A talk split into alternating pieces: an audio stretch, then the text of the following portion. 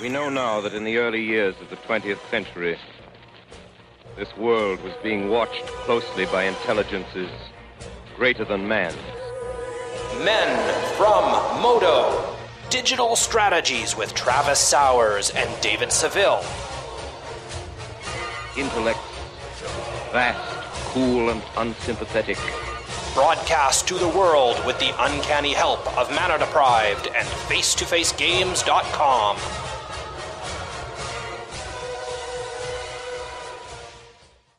Greetings, people of Earth. We're the Men from Moto, and you're listening to episode 68. Send it back. My name is David Seville, and I have Travis Sowers with me this week. How are you, sir? I am amazing, David. How are you?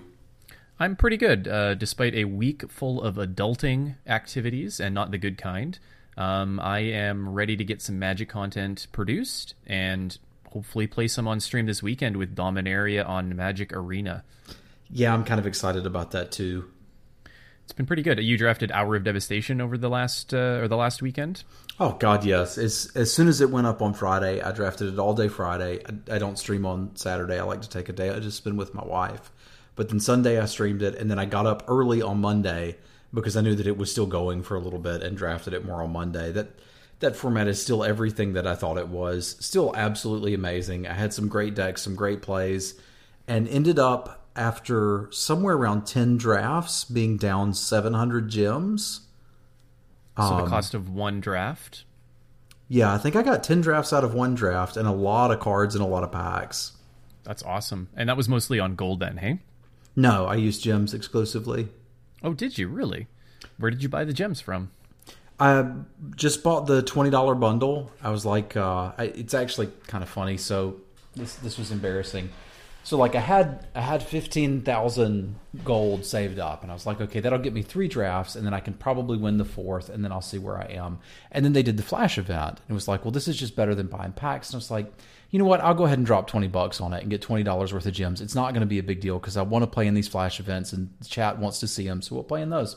So I, I played in those, and then it's Friday morning. I'm like, okay, it's it's time to buy these. I really should have done it earlier, but I didn't. So I go to the site and I put in my credit card information and everything, and it declines. I'm like, oh, Oh.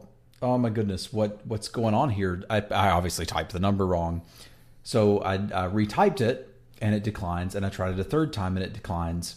So I sent a panicked email to the community manager about how important it is for me to be drafting on draft day and how I've definitely screwed up and I should have handled this sooner. And I even put in there, it's possible I didn't change my address when I moved with my bank and then I clicked send. And then I click, I checked to see if I had changed my address with the bank, and lo and behold, I hadn't. And then my transaction went through, and I had to send the email of shame. Uh, I fixed it. I'm an idiot. Please don't read that. So, like everyone on stream already knows, and everybody that listens to podcasts know I'm an idiot. But now the community manager knows that I'm an idiot too, and that that was awesome. But it was one of the best days I've had on stream in ages. Like nothing special happened, and I was around 600 viewers that day. That was uh, kind of a big deal for me.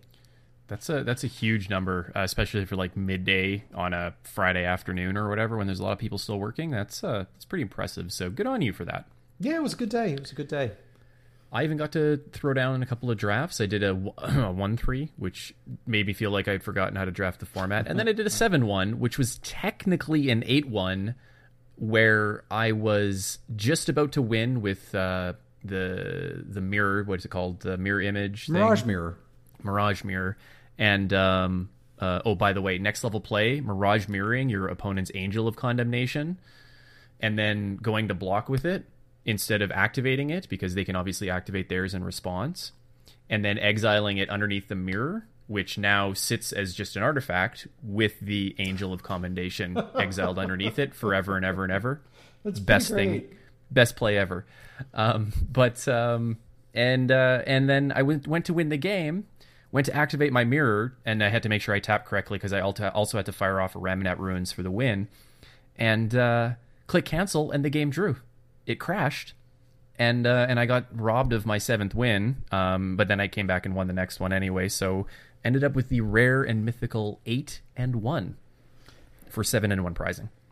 That's pretty nice. It's, I, I pretty was sweet. very disappointed with my first deck because I only got to play seven games with it. Only seven. Yeah. the natural seven zero. Yeah, my first. Like I, I got in there and I started drafting, and people were like, "So, are you any good at this format?" And purely by chance, I managed to draft a nut deck and got exceptionally lucky to 7-0 the first one. But I was like, that felt really good, and then then I promptly two 3 my next draft. Um, and it, it just it, it reminded me of how deep that format was. Like I was doing crazy stuff with Oasis Ritualist. I made a red white aggro deck that was just the most aggressive draft deck I can remember. Managed to get two Gust Walkers in it, um, and it, I, you know, I'm ready to draft with real people. I want prize support that's a little better suited to somebody that wants to play competitively instead of build their collection while they're playing. So there's stuff I want. I mean, you know, sleeves and avatars are on that list too, as well as the Teferi and Nicol Bolas voice pack. Uh, because like I should be able to buy that. They do that in Heroes. Like you can get an Abathur announcer. I want Teferi to narrate all of my plays, but we'll, we'll get there. We'll get there. And uh, you know what? Let's just keep rolling about this arena talk. We'll get to our main topic in a little bit here. Not going to spoil it for you, but um, Dominaria this weekend. Um, what uh, I imagine, obviously, you're going to be drafting, but what are you looking forward to most about drafting Dominaria on Arena? You know, honestly, just the interface, the way the game plays, the kind of pick up and go nature of it. I mean, one thing for me, like I'll fire up the stream usually when my wife goes to work, and I'll usually stop streaming about the time she gets home. But there's times where like I'm streaming Magic online in the past, and I'm you know doing a draft. I'm like, do I have time to finish this game? Like we're gonna have supper at six thirty. Like it's six. Should I fire this off? Should I wait? And I I just like that you can stop Arena in the middle of anything, including drafting. I'm not going to stop the stream in the middle of a draft. We'll at least finish that. But like that is is certainly appealing to me. I like the animations. I like that there's a lot of new people coming back to ask questions.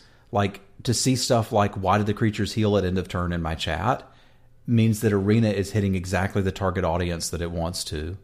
So I'm mm-hmm. I'm honestly just happy to play in that interface. I've been playing more Arena than Magic Online lately, and kind of liking it better.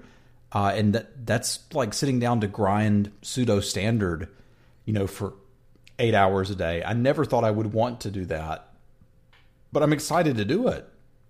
I mean, to be fair, in, in somebody in your position though, um, where you stream for a living, you're you're looking to keep your costs down, right? So if you can play for what is essentially free right now on Arena, um, that is advantageous to playing on Magic Online, where even if you're a good player, it's difficult to stay afloat, you know, without spending any money out of your own pocket on Arena or on Magic Online in the long term. So Yeah. um, so, so that also helps. It also helps that it's a much more enjoyable game. And you've said you've been seeing an uptick in your audience, uh, in your viewership since Arena has become popular, I guess, especially with the quick constructed format and the draft formats. So that's, that's good. That's good. It's very positive, um, and it's it's working out in in your favor so far, which I think is is excellent. And all people like I've seen all sorts of streamers that are streaming Arena that I didn't even know played Magic, um, and I, and I think that's really cool too. So it, it's definitely opened up a lot of opportunities for people from for streaming, for gameplay, for coming back to the game, uh, learning how to play, getting better as a player, and just having fun. Um, you kind of wrap that all together in one. It's it's looking pretty good so far. Yeah, I have I have two main decks that I play in Quick Constructed. One is mono green, and it's focused about getting a Steel Leaf champion or whatever the the five four for three out on turn two as consistently as possible. The deck's pretty good. And then I've of course got the good old standby mono red deck. I've tuned it to be a, an efficient killing machine. And chat was just kind of. I also have a goof off deck that includes Nicol Bolas, and it's just my fun deck. It's not good. It's just fun. And sometimes we'll start off the day with a cup of coffee and that. And chat eventually dared me to take that into quick constructed, and I managed to rattle off seven wins with that too. It was pretty tickled with myself because multiple times, you know, we would get them exactly to seven for a particular reason, and then just slam Bolas and let him have the final blow. Uh, but I, I, I've been having a blast, and the voiceovers with Bolas, like, you should kneel when in the presence of a deity. Like, I, I that needs to be my ringtone. That is pretty good. So one of the things that I found, which is interesting too, and, and it, it's it's a bit of a double edged sword, but I think it plays well in the favor of uh, newer players or um, players that don't really have a large collection, is that the best of one format that we currently have does allow players with not so great decks to take advantage of variance when it like when when they when they strike when they hit lightning essentially um, in in a bottle. They can win a few games in a row. Um, you know, take advantage of their opponent missing land drops, take advantage of their opponent flooding out, win a couple of games with good play, and all of a sudden you're four wins and you're breaking even. Um, and, and, I really do think that for most decks and most players, um, if you know how to play Magic, it should be possible for you to win a couple of games in your sleep with most decks. Yeah. And I think that's pretty positive too, because that means that you're, you know, on average, not losing a ton of gold if you're doing these quick constructed events. You're building your uncommon slash rare collection uh, at the same time, and you're playing a lot of Magic. You're doing your quests at the same time. So, so I think that's overall positive. Uh, we'll have to see how that how that continues into the best of threes, and if they keep the best of ones around in this style of format. It's kind of implied that they will. I that's hope why they are calling them. That's why they're calling them quick, quote unquote, constructed.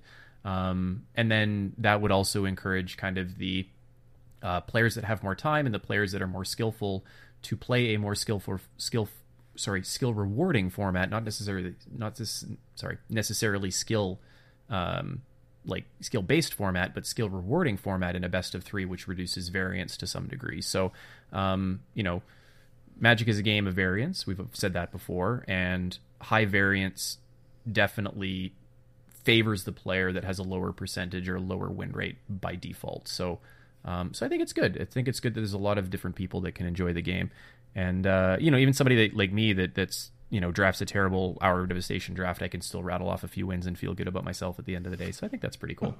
nice. Um, myself, I hit master this week. Uh, with my with my blue white tokens deck exclusively, which has game. It's amazing. It still has game against everything. The only deck that scares me now is there is a mono red God Pharaoh's gift deck. Yeah, it's pretty cool.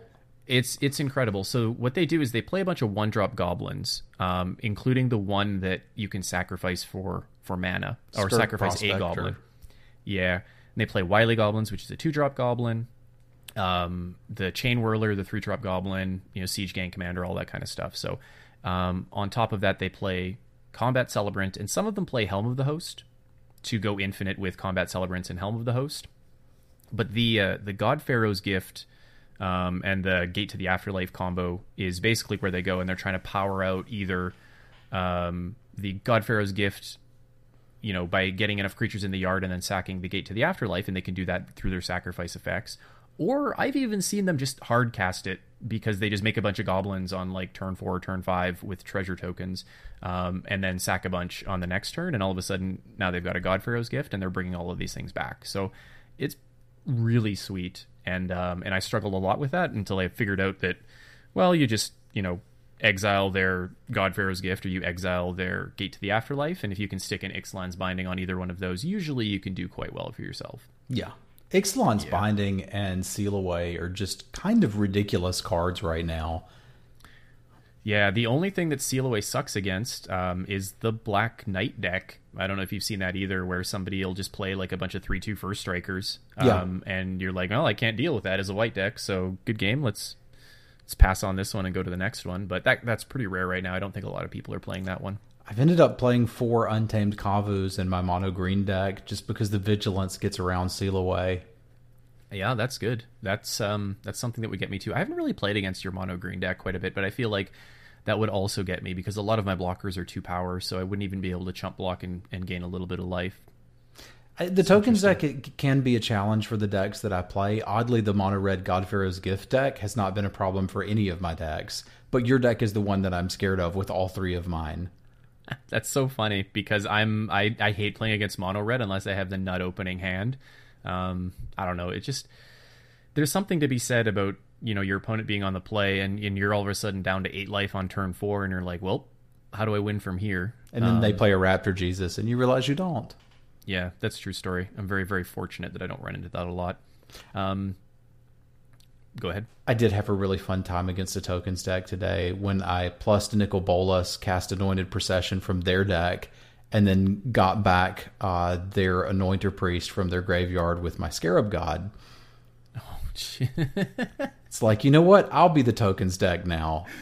Uh, that is amazing. I'm gonna take. I'm gonna play your deck for you and show you how it's done. Yeah, yeah, it wouldn't have worked. And then later I, I played a Chupacabra, killed their Angel of Sanctions, got back my Scarab God, used that Scarab God to take their Angel of Sanctions and got two of them, and unfortunately they scooped there. So we'll never know what would have happened next. That is amazing.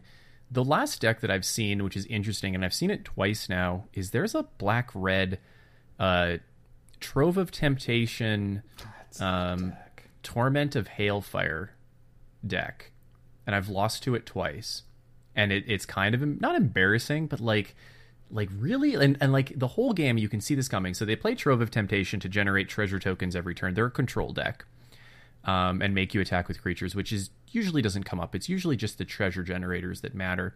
And then they just kill all your creatures with, you know, Vraska's Contempt and gain life with uh, Moment of Craving and things like that. And then eventually they're sitting on nine, ten lands and anywhere between 10 and 20 treasure tokens. And then you're sitting there and you're like, well, if they have it with their one card that they just top decked, they win. And if they don't, they lose.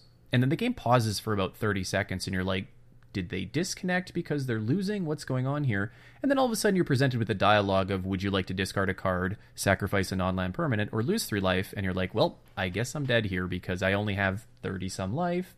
I have five permanents in play and I have no cards in hand.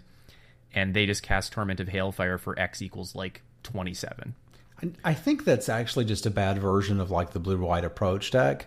But both of those decks are looking to take advantage of a best of one format where you can't side out your removal, right? So, like the mm. deck that you're playing, that's not necessarily a problem because you're still going to be able to act with some stuff. You can Ixalan's Binding it Teferi, uh, for example, or, you know, cast out their cast out and get back your whatever. Uh, whereas, like the.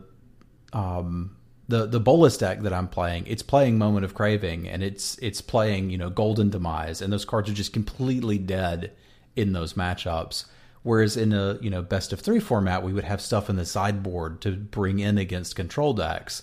So I've ended up with like two Golden Demise and two Doomfalls in my deck. Like the Doomfalls are really there for the control decks, and I'd love to bring in Duress, but I can't quite make myself main deck one because it's dead so often in, in other places. I also think if we're going to talk about metagame, we got to talk about the boogeyman in the room, which is the blue white fun police deck. Yeah, that's a little. Um, it's it's fun to try to get through, but it, it can be quite disturbing. And this is not um, this is not the approach deck, right? This is the Teferi, Karn, Gideon, uh, Baneslayer Angel deck, right? I've I've seen them playing uh, with all of those cards uh, up to and including approach. But there was one opponent that I played against their only win condition was a Gideon um, and four Teferis. And they couldn't deck because they would either Gideon emblem or just use Teferi to bounce itself. Now, I, I did manage to eventually get them. I don't remember how I took their Gideon and cast it. Something bizarre happened where I ended up getting their Gideon and making an emblem myself. Um, yeah, I don't I don't even remember how that happened, but chat was kind of going nuts that we managed to finish that one off. But plenty of times I've I've I, like should have scooped, but I've played it out. I've been like, you have to show me what your kill condition is, and then they get down to zero cards and just keep tucking Teferi, and I'm like, oh, that's that's your kill condition is me getting bored, and that will eventually happen because there's stone nothing I can do anymore. So like that that's a real deck, and like. I'd see people in chat raging about it, like the type of people who play this deck are awful. And I'm like, no, they're not this game was over on turn five where they countered my last threat, and I should have scooped then, but I didn't because I wanted to see what would happen, and I'm apparently a glutton for punishment. One of the things that I find interesting, and it's kind of along the same lines of, of these style of decks where like you can get these amazing kind of wins out of nowhere when you're so far behind, is that with the volume of games that we play, there's a few non games, right? There's a few yeah. games that are done on turn three. I didn't I don't draw my second land, this game's over. But the number of amazing games that I have played, either win or lose, like close down to the wire, need to top deck a certain play and like play to my outs for three turns in a row. Um, you know, put my opponent on settle the wreckage and play around it the entire game and then get them at the end of it all. There have been a lot of those games, and and obviously that's because it's the best of one format, and um, and you can get a lot of games in. But I think that's really cool. It's it's magic as magic is intended to be played, right? Crazy games, good stories. I don't have many bad beat stories, but I do have a lot of like this game was amazing stories, and a lot of them have come on stream, and that has made me very happy. Um, it's been a lot of fun to, to just play fun Magic and tell stories about my deck. Um, and have people come to me and say like, "Hey, how do you play this deck? Like this, you you play this a lot. This seems really cool. Tell me how to play this deck." Um, and then at the same time, we get to show them the magic of playing around settle the records or playing these amazing, insane games and next next leveling your opponent. Um, and, and I think that's really cool. That's something that limited doesn't necessarily give you because of the small scale of like the number of games you can get in with a certain deck. Um, you don't necessarily get to those, you know, fist pumping moments, and uh, and I think that's really cool about Arena. So there's a lot of positive things that I have taken away from it so far, and I look forward to playing it a lot more. Me too. I, again, there's a lot of stuff I would like to see finished there. Um, on my list is a friends list, right? Because like if if we wanted to practice that matchup, you know, we could jam mono red against tokens all day and figure out exactly what cards you have that can shut my deck down and exactly what I need to be able to beat you. But pro tip, it's Raptor Jesus. But like we, I think that would be neat to challenge each other and maybe even have player run events, right? Like play against people that are are watching in the stream or something like that. Like a lot of cool stuff we can do there. And I still want my cat avatar. Sub games would be great, right? Bring Yeah. your jank, come come play against my jank, and let's have some fun. It could be a good way to close out the stream or whatever. Yeah. Um, yeah, yeah. Um, there's there's a, a lot, obviously a lot of things that I would like to see still, but um, I think where we're at right now is is a really good spot, and uh, there's nowhere to go but up. Like the base that they have now is very very solid.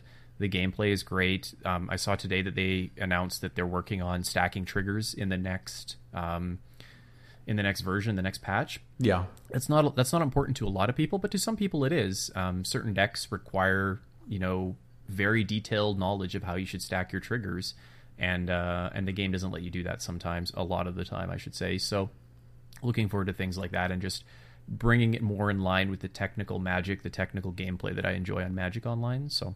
It, it's it's good. It's all positive. I'm glad that they're fixing that. I won a game that I shouldn't have won because of how it auto stacks triggers. It, it involved Lich's mastery and like all sorts of shenanigans. But like I, my opponent should have been able to stack them in a particular order. They weren't able to because it auto stacked and they lost. So it's good to me that they're addressing that.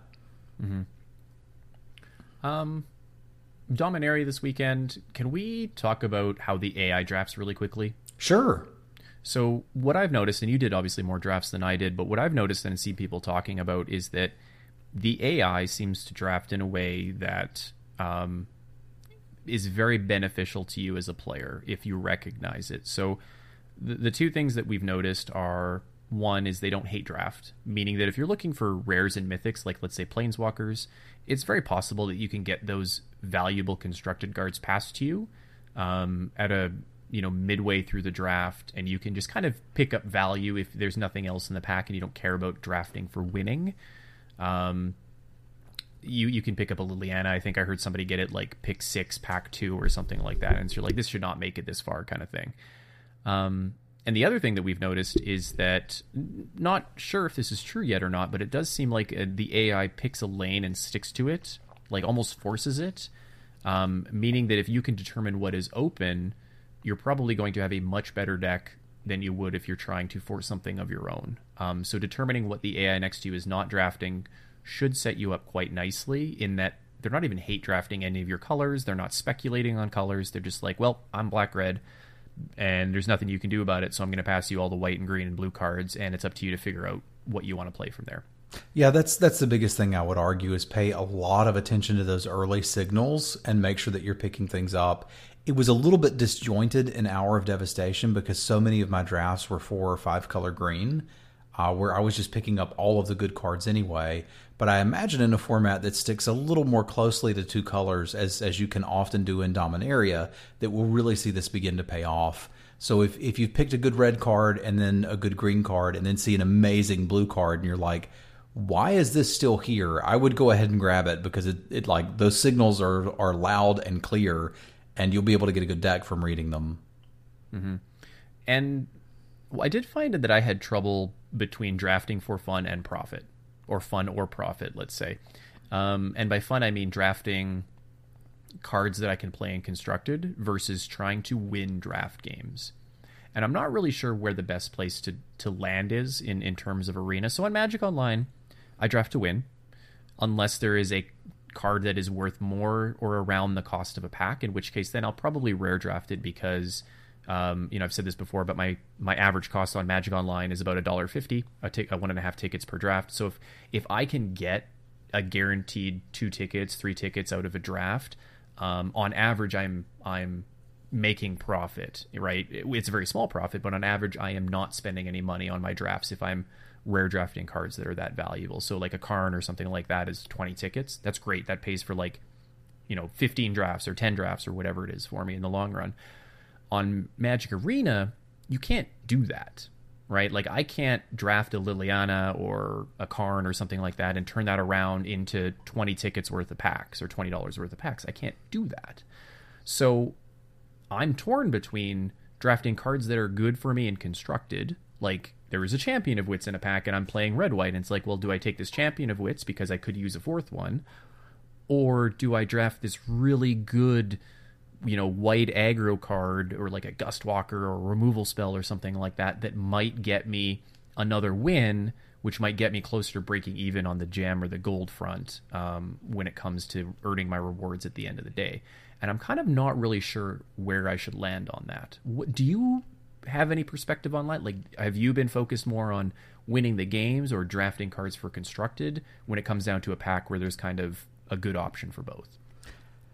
I always default to winning the draft. I did on Magic Online, and it, it took a big card for me to be willing to rare draft it, and there usually weren't ones like that. But I passed multiple approach of the Second Sons uh, in the drafts because I wasn't in white, and I also don't think it was particularly good in limited.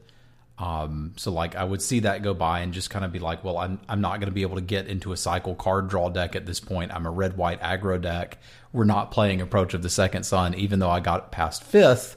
Like there's still you know this gust walker in the pack. I I need to take that for this deck.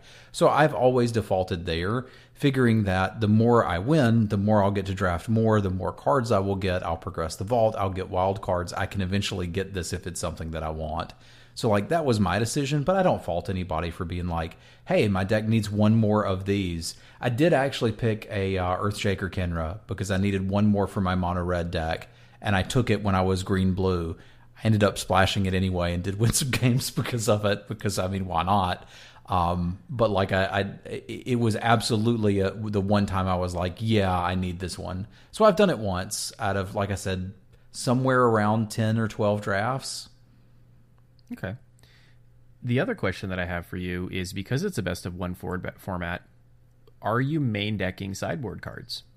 I certainly main decked enchantment removal. Uh, Forsake the Worldly was the one that I brought there. Now that's kind of cheating, right? Because Forsake the Worldly has cycling, but I'm mm-hmm. absolutely going to main deck my disenchant variants in uh, Dominaria.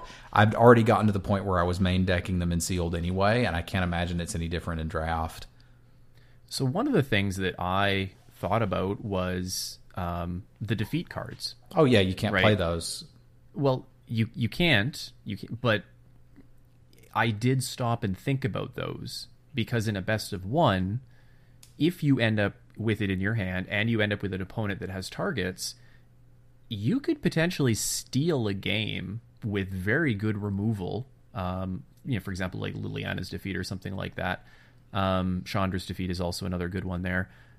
And I was tinkering with the idea. I never didn't didn't end up picking the card, but I was tinkering with the idea of is this good enough when it is good, like the times when it's good, is it that much better than the times when it's dead, kind of on the negative side? And I couldn't really figure that out. I, I lean to the not near being nearly as good as it is dead. Um, so I don't think the needle would push that. But it was an interesting kind of decision to think about. Obviously, Forsake the World is easy because it's got cycling. But are there sideboard cards in Dominaria that you might main deck. And I don't mean enchantment removal because we're main decking that anyway in a best of three, but things like seven damage to a flyer. Right? Are you are you going to main deck that in a format where, you know, three out of the five colors have flying and a lot of the flyers are very good? I don't, you know, and there's a lot of common flyers that are very good. Like I don't know, like are you main decking those, or are you just going to suck it up and say, well, if I'm not playing, you know, if I'm not playing giant spiders or whatever, I can't beat I can't beat Flyers. I can't remember whether it was Khans Block or Origins that had the cycle of color hosers that host two colors at once. Mm-hmm. Do you remember those? I do remember those. It was like, you know, what was it like three damage to target red or white creature or something like that, or destroy target red or white creature. I don't remember exactly how it worked. Yeah, I, I whatever format that was, I had gotten to the point where there were some of them that I was pretty consistently main decking because it was like my opponent should be playing one of these two colors right? And like I can sideboard it out. And the the format also was like I, I, don't think it was Origins. I think it was Cons, but I could be wrong. I was eventually main decking some of those, and I think I would need that level of of flexibility where like I'm getting uh, kind of hitting on two axes. It, it does seem like there's enough flyers, like there's good flyers in the Esper colors. So you'd almost have to hit exactly red green not to have targets. Although red does have some flyers, they're just at higher rarities. So like you can see the mm-hmm. uncommon phoenix, you could get the four four dragon. So like it's it's not entirely dead, but I, I still wasn't quite ready to main deck plummet in in sealed. Um, I I think it would probably be okay if you're short playables, but I think that scenario that is the scenario I would do it here. Uh, if you have a lot of card draw or any sort of looting effects, maybe we can talk a little more about that but I just get really nervous about you know running into that one matchup where they either because let's say that your opponent has one bomb flyer in their deck and they don't draw it, you're just down a card, right? So like that that would feel pretty rough too. I guess if they do, you're happy that you have the answer, but I'd, I'd rather have a solid enough main deck to let that go and look forward to sideboarding when we get the competitive draft events. Yeah, I, you know, we we've talked about before about like swinging for a home run, right? Like like trying to like um, you know you, you put it in terms of uh, trying to win a GP or, or trying to like day two a GP, and your your your pool sucks. So you try to build like a risk reward pool, like high risk, high reward, and maybe you can steal a bunch of wins um, on the fact that you know you get luckier than your opponent, right? So I'm wondering if a best of one format leans itself more toward that. I just haven't done enough, you know, research into it. So I think what I'm going to do is I'm going to probably not main deck a lot of these cards, but think about where I would be main decking them in, in place of what card would I be main decking them if I chose to, and starting to evaluate those situations. Right, like boy, it would sure would be great if I had a Liliana's defeat in this spot, right? Or it sure would be great if I had a whatever it is, the seven damage to to target flyer spell, um, and and try to get a little bit of data that way to see if there are enough situations where it being in my deck is better than it not being in my deck. Um, and you know, we'll see if it goes the other way too, right? Well, this card just would have totally been dead, and we would have lost the game because of it, because it was a Liliana's defeat and it was totally dead. But you're right. I think looting, card uh, card draw, things like that, um, you know, rummaging effects are all very good for that. So you can definitely get a little bit of advantage there um, in kind of trying to game the best of one that way if you have that extra extra ability.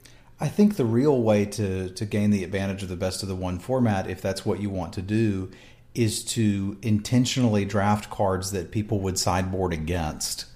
Uh, for example, I saw a lot of people jamming Torment of Scarabs and Hour of Devastation draft, which mm-hmm. I ended up by the end of the format not liking that particularly much in draft and liking it a lot in sealed.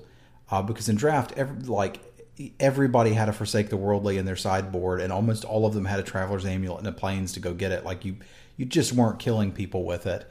But here, you couldn't sideboard, so like they just slam it. and It's like okay, that's going to grind me out. I probably lost the game. I was very fortunate that like most of the opponents I played against with it, I was playing against my with my red white deck. I was just like, I don't care. Sure, I'll take you know twelve damage off of it. It's fine. But like I I, I could see that getting a lot of people. So it, it may even make a blue white skies deck better if people aren't able to bring in their plummets versus you you know, it, if there are people who aren't yet on the I should be main decking an enchantment removal spell in Dominaria, then it's going to make your artifacts and your enchantments even better.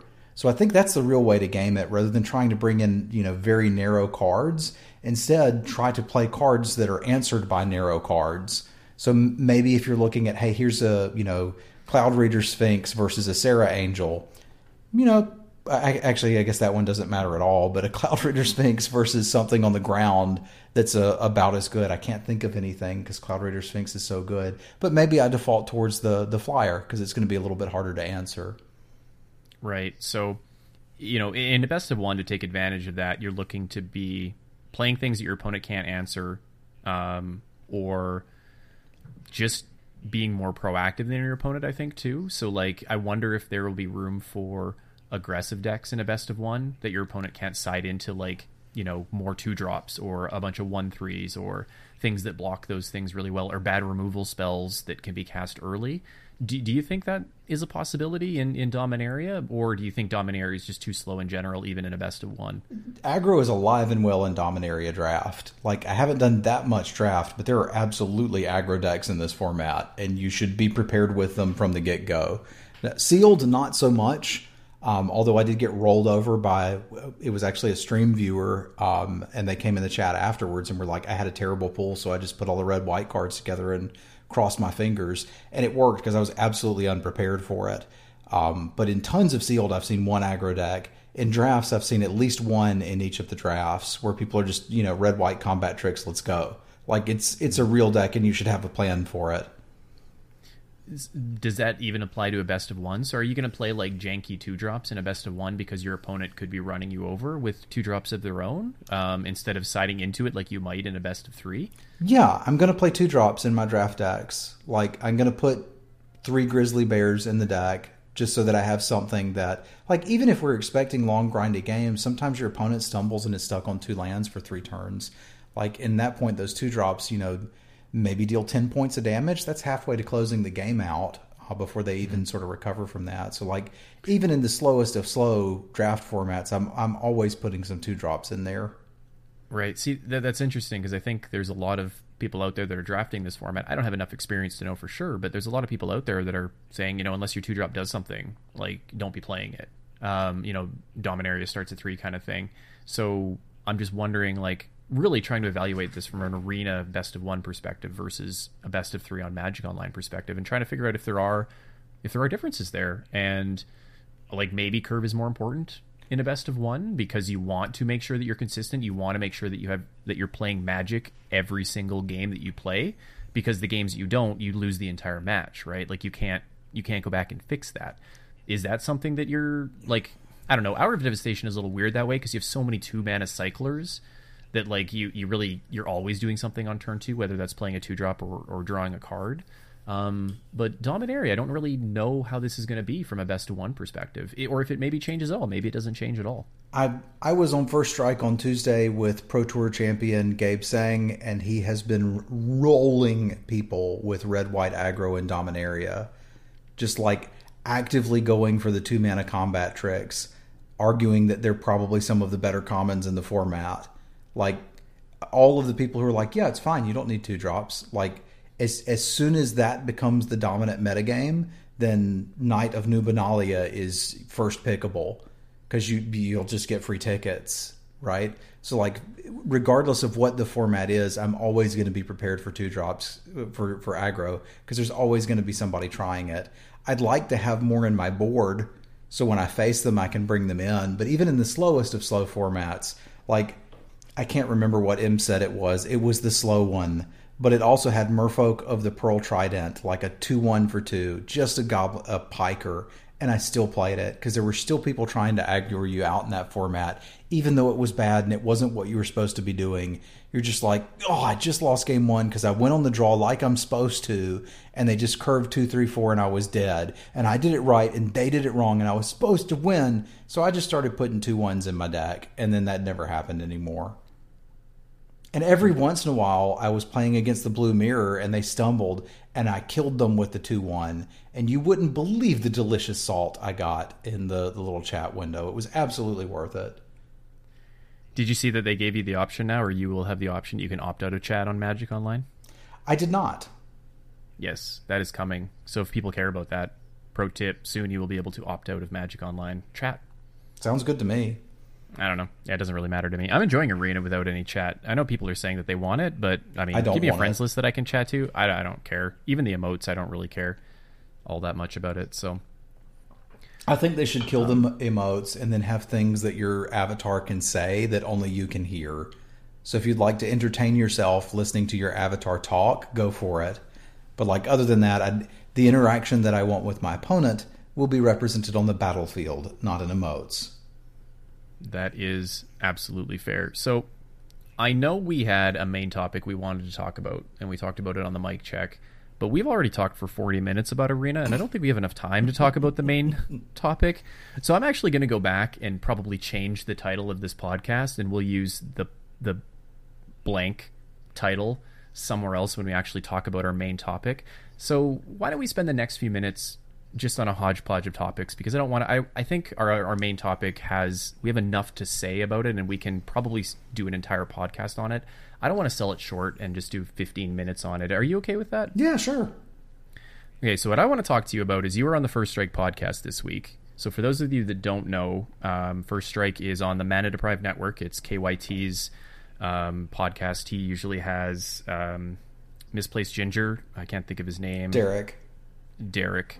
Um, and um, who else is on there too? Dagger. Um, I also can't think of his name because I only know people's screen Vince. names. He's got a rotating group of people that come on and sort of guest host with him there. Yeah, and you are also one of those people, and you were on this week, and I wish I had the audio here. But you and Misplaced Ginger were debating mulliganing in limited and mulliganing in constructed, but mostly in limited. And I thought that this might be a good opportunity to spend a few minutes and come back to our mulligan topic. And we can see if maybe you have learned anything, changed anything in your perspective, and we can also maybe recenter the conversation for chat. So the last episode we did this for was 58 sorry 50 episodes ago episode 18 if you can believe it uh, more than a year ago and you reference it in your chat quite frequently you have the podcast command or sorry the the mulligan command the episode is episode 18 you mulligan too much and our concept there i- in that podcast was you did the math, and we basically came to the rule of thumb that in general and limited, you mulligan too much. Um, and we kind of talked about, you know, one landers on the play, one landers on the draw, you know, six land hands, all sorts of things like that. And, you know, came to the conclusion that there's very few scenarios in which you should be mulliganing. Um, hence the title, You Mulligan Too Much.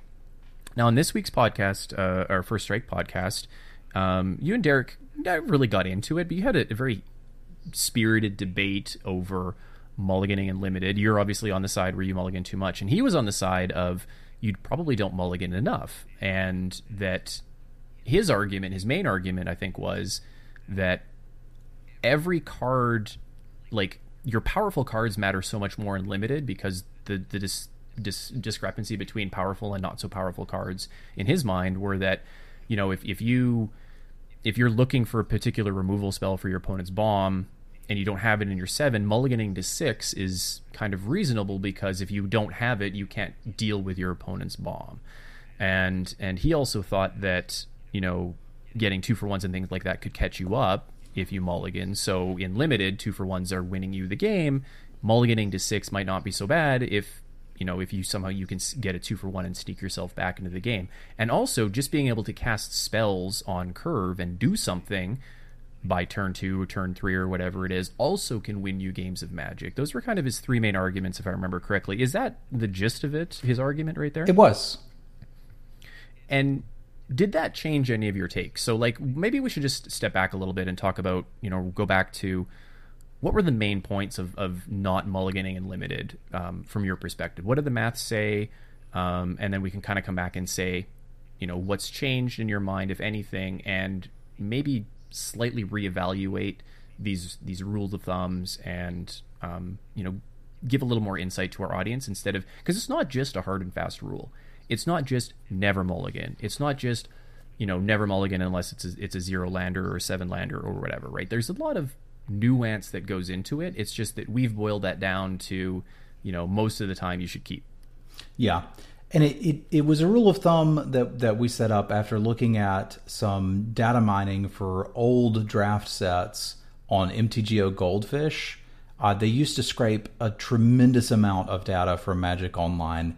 I, I believe Wizards eventually asked them to stop, and they did. But we got like the results of draft matches for three different formats uh, two before the new Mulligan rule and one after. And in all of them consistently, when you mulliganed, you were giving away somewhere between 5 and 10% of your win equity. So if you and I sit down to play a game, we're about 50% for either of us to win, not accounting for my skill level. Um, if I click that mulligan button, I'm giving you five to ten percent of that that chance for me to win.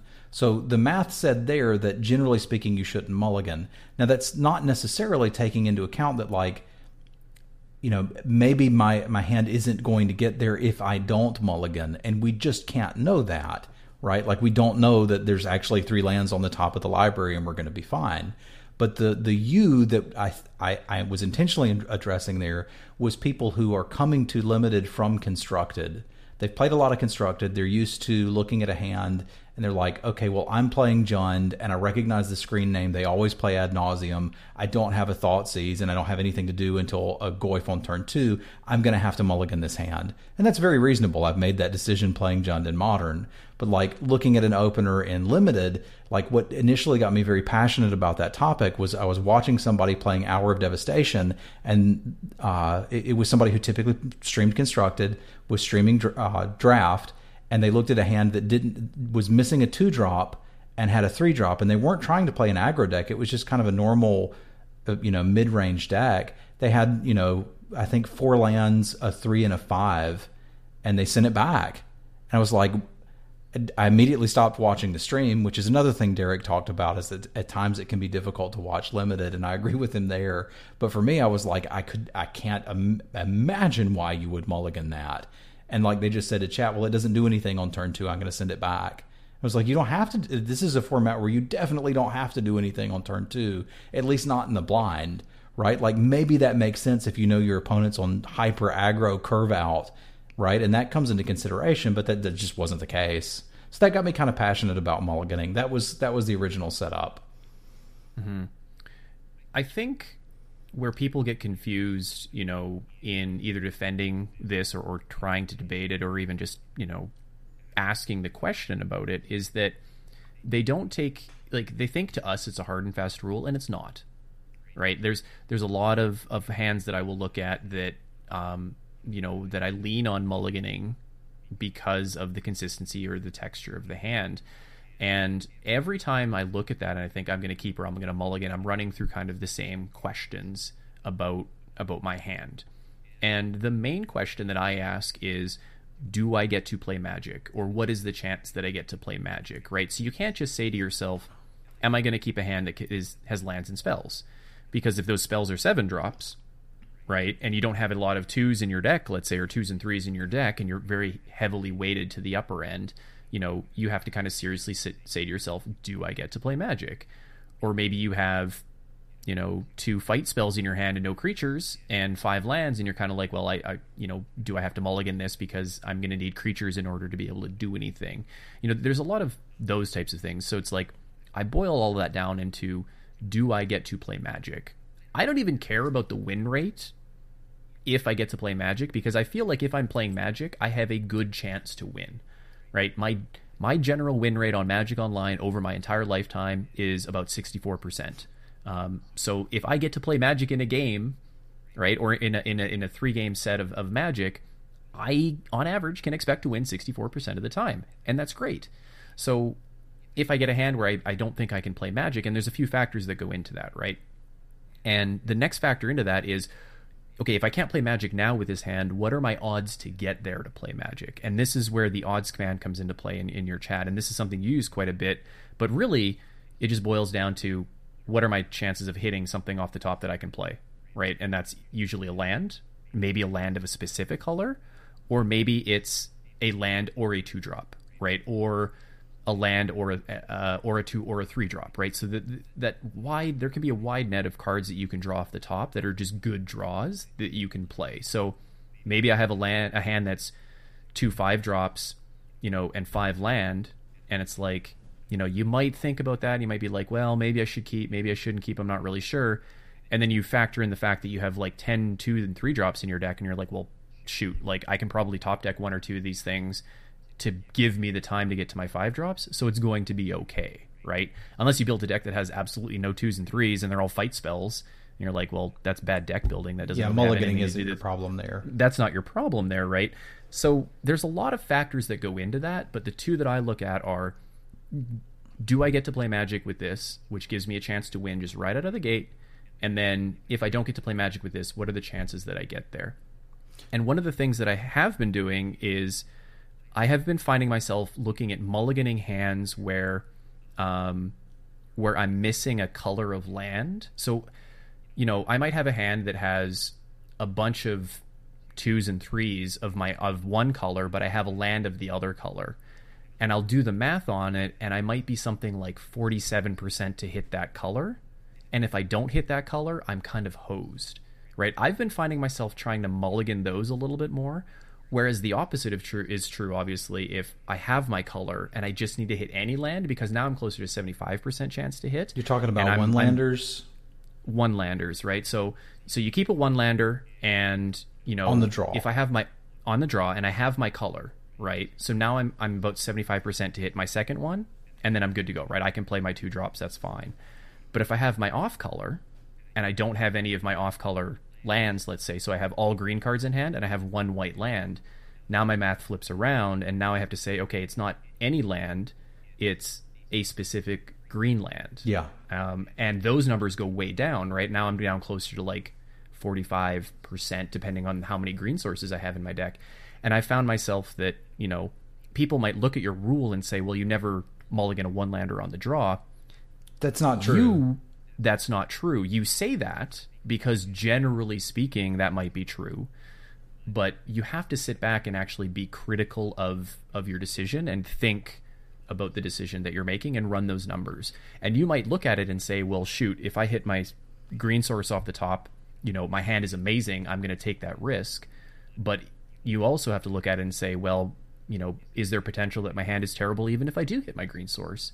Um, and in which case, maybe you want to ship that back. So I think using that as a starting point, I think you made a very good point on the podcast, on the First Strike podcast, is that you need to be looking for very specific reasons to mulligan instead of just assuming that you should be mulliganing and looking for reasons to keep. I think you should be working very hard to avoid those mulligans and then be very pained down in your soul, which is where you make these mulligan decisions.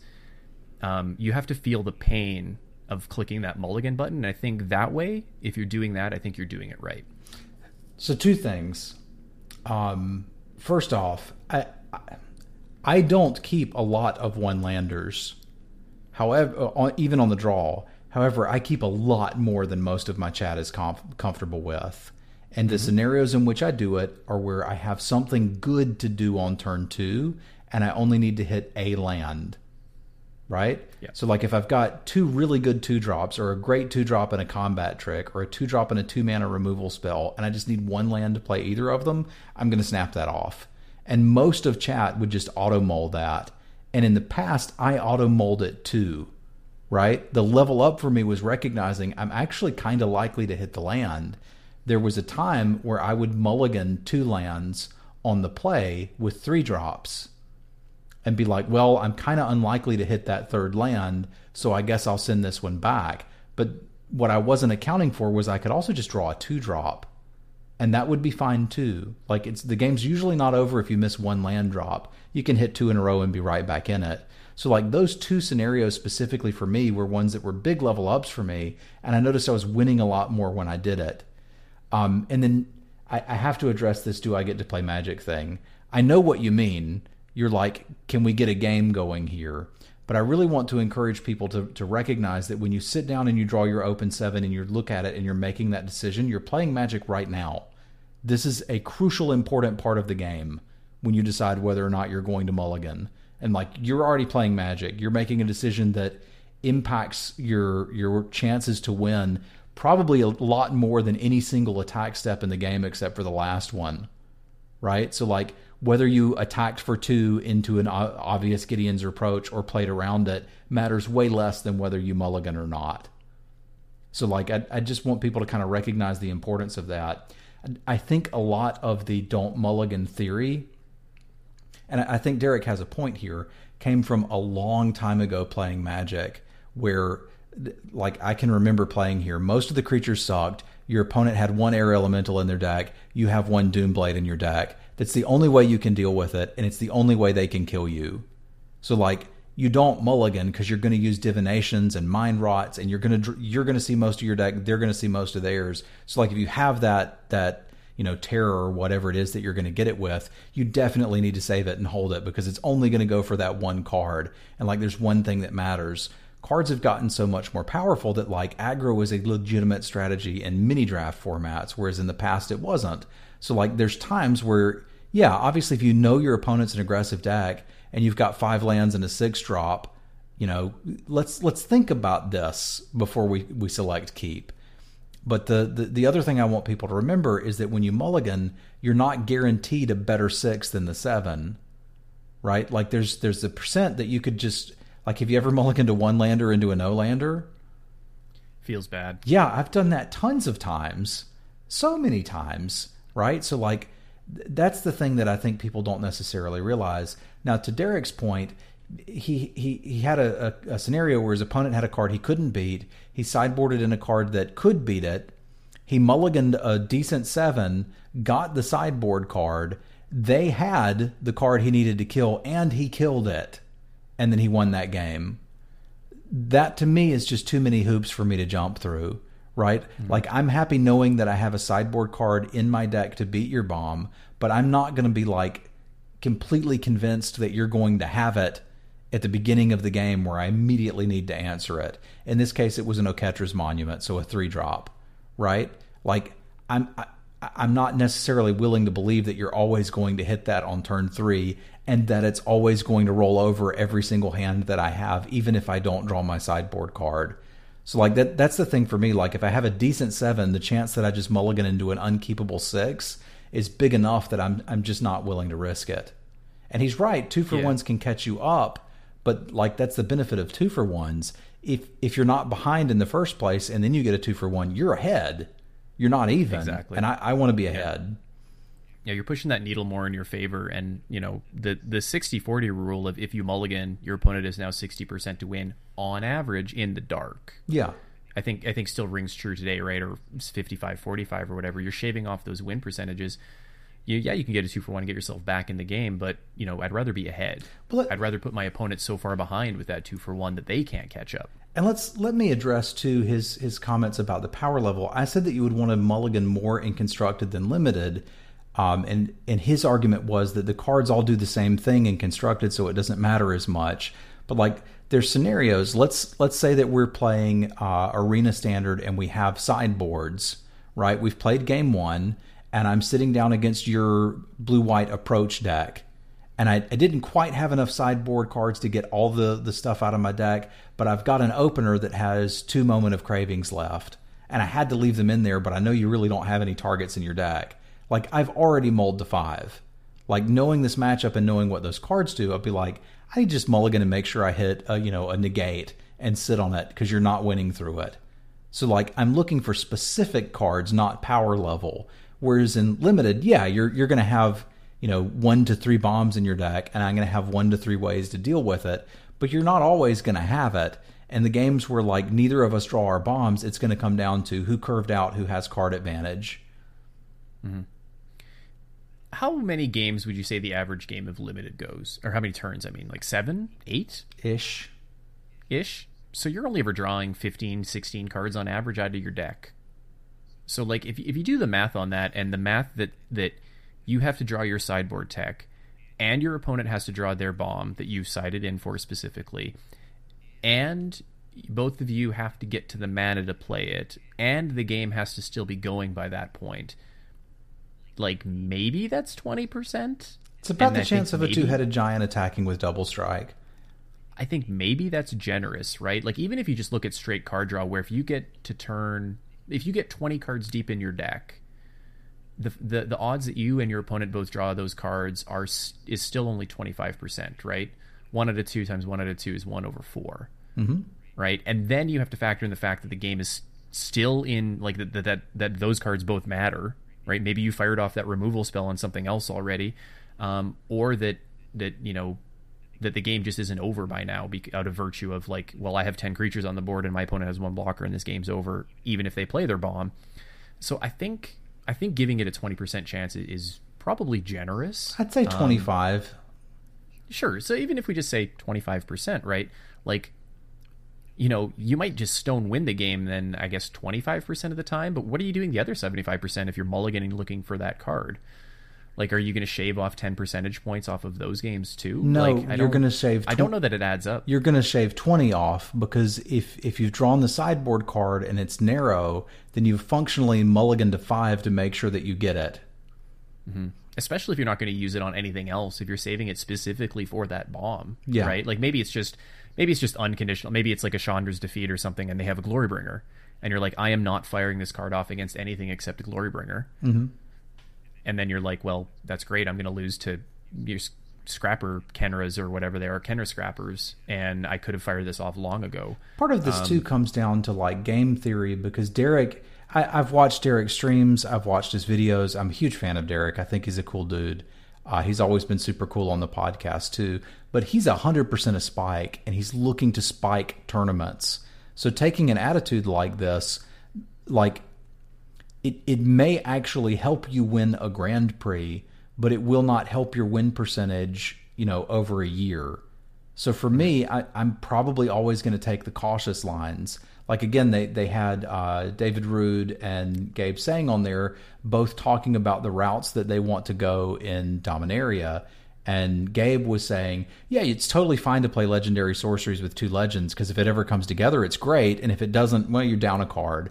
And then you know, Rude was like, "That's absolutely crazy. I would never play a legendary sorcery unless I have four legends and some card draw."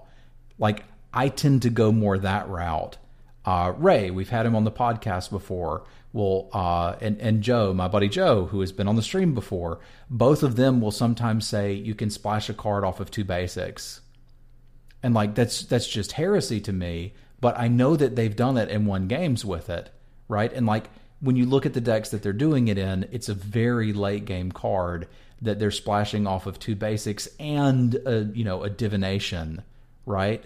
So it's like, well, th- that's sort of fixing two ish, kinda. So like, uh, th- there's these higher variance strategies that when they work and work for you over the course of ten games, you know, you just won a GP. Congratulations.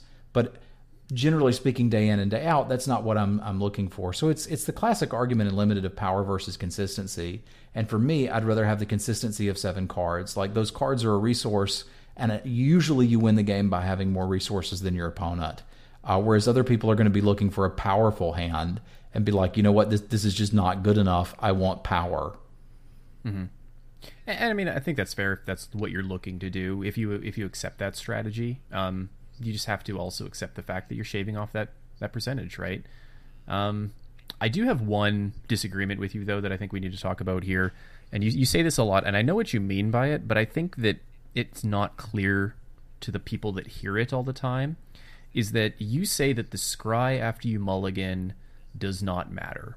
And what you what you mean to say when you say that is that the act of scrying and looking at that tar- card and deciding what to do with it doesn't matter because you've already made that decision before you've scryed. You're saying basically, I have enough land, I'm going to scry a land to the bottom, or I don't have enough land, I'm going to keep a land on top, Or scry action to the bottom. or or scry action to the bottom. Right? That's essentially what you're saying yeah. the reason I disagree with that is because I think uh, when you say that, it might come across to people that the scry doesn't matter at all, and it does matter when you do the math before you decide if you're keeping your six or not. And this is what I wanted to talk about here. So when when you're on the let's say you're on the the play right and you go to six and you're evaluating if you want to keep your one lander um, with six cards in hand and you need to hit your second land to play magic to quote play magic the reason that the that the scry matters there is because you get to essentially look at an extra card if that first card is not a land, right? So when you do the odds on that and you do the math on that, normally you would do the calculation that says, well, I have to hit one land in one draw out of 16 lands in the deck and it gives you whatever that percentage comes out to be. If you're scrying though, you can do the same math as if you were on the draw because you essentially get to look at two cards to hit one land, right? And it only really works with one land. If you're looking to hit two lands, the math is, is a little different with the scry because you obviously don't know what your second card is and you're not drawing a second card like you would be on the draw. However, on one land, looking for one specific card being a land. Um, this the math on the scry does matter because you can kick a card to the bottom, which is the, functionally the same as drawing a card for purposes of calculating whether you hit your second land drop or not. Yeah. So I so I think people when they when they hear that from you, they need to realize that you mean the scry doesn't give you card advantage after, obviously, because you're still down a card, and the decision doesn't matter because you've already decided once you've kept what you need.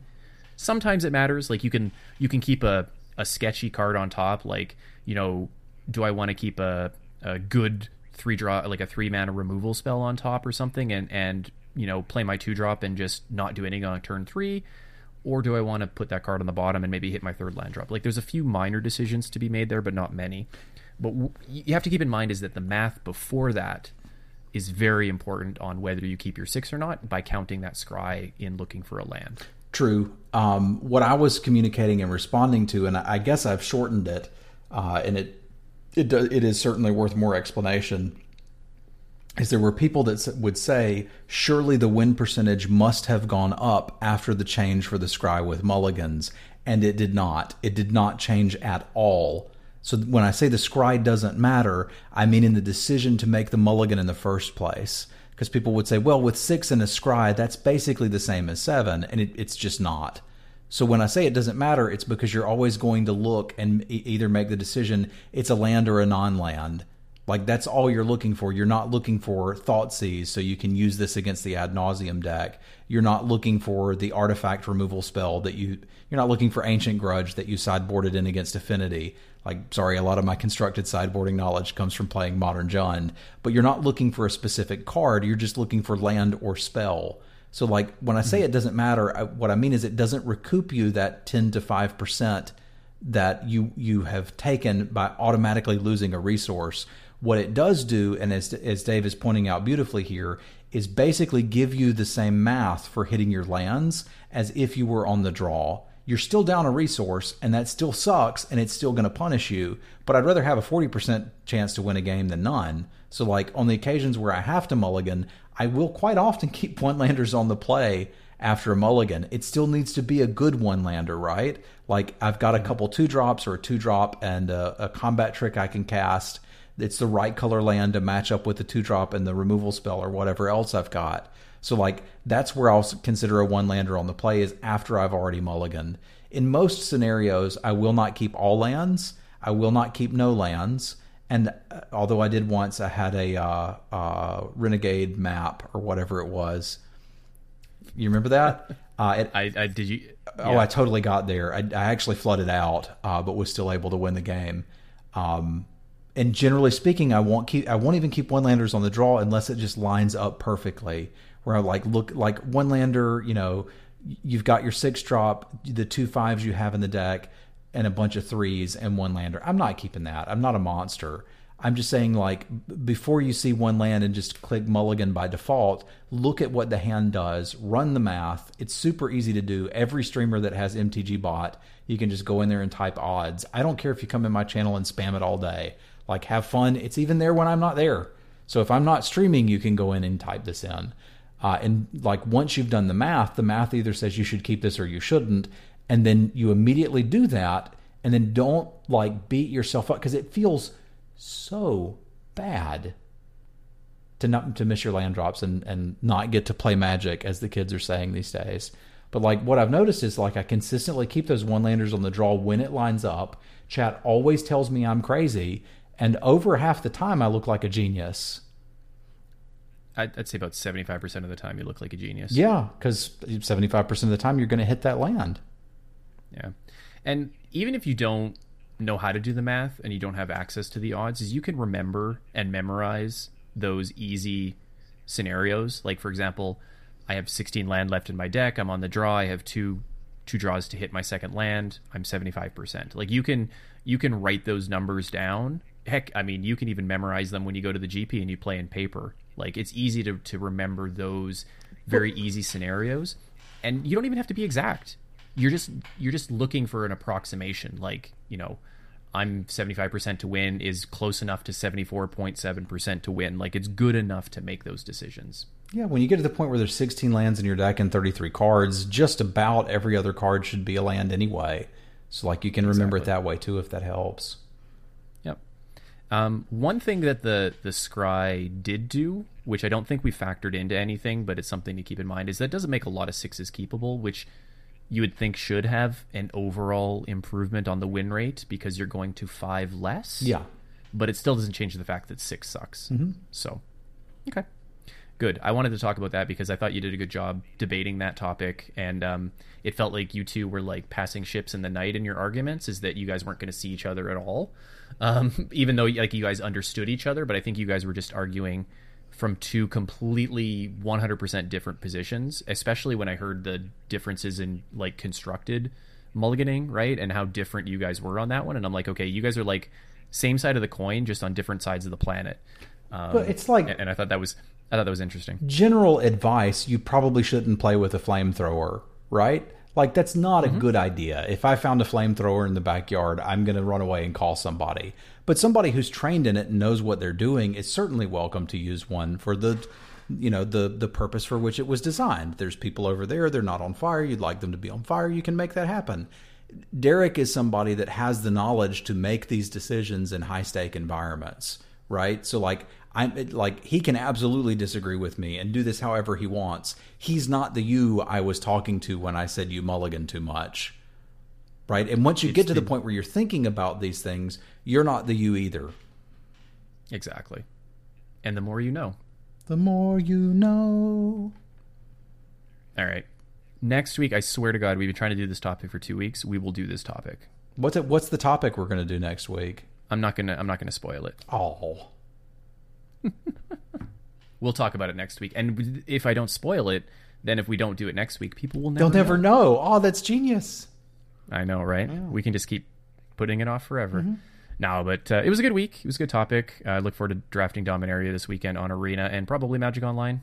It's gonna be good. I'm just going to be on Arena for the foreseeable future, but uh Where where can they catch you streaming this? You can find me streaming at twitch.tv slash Simulan. You can find me on Twitter under the same handle. It's at Simulan.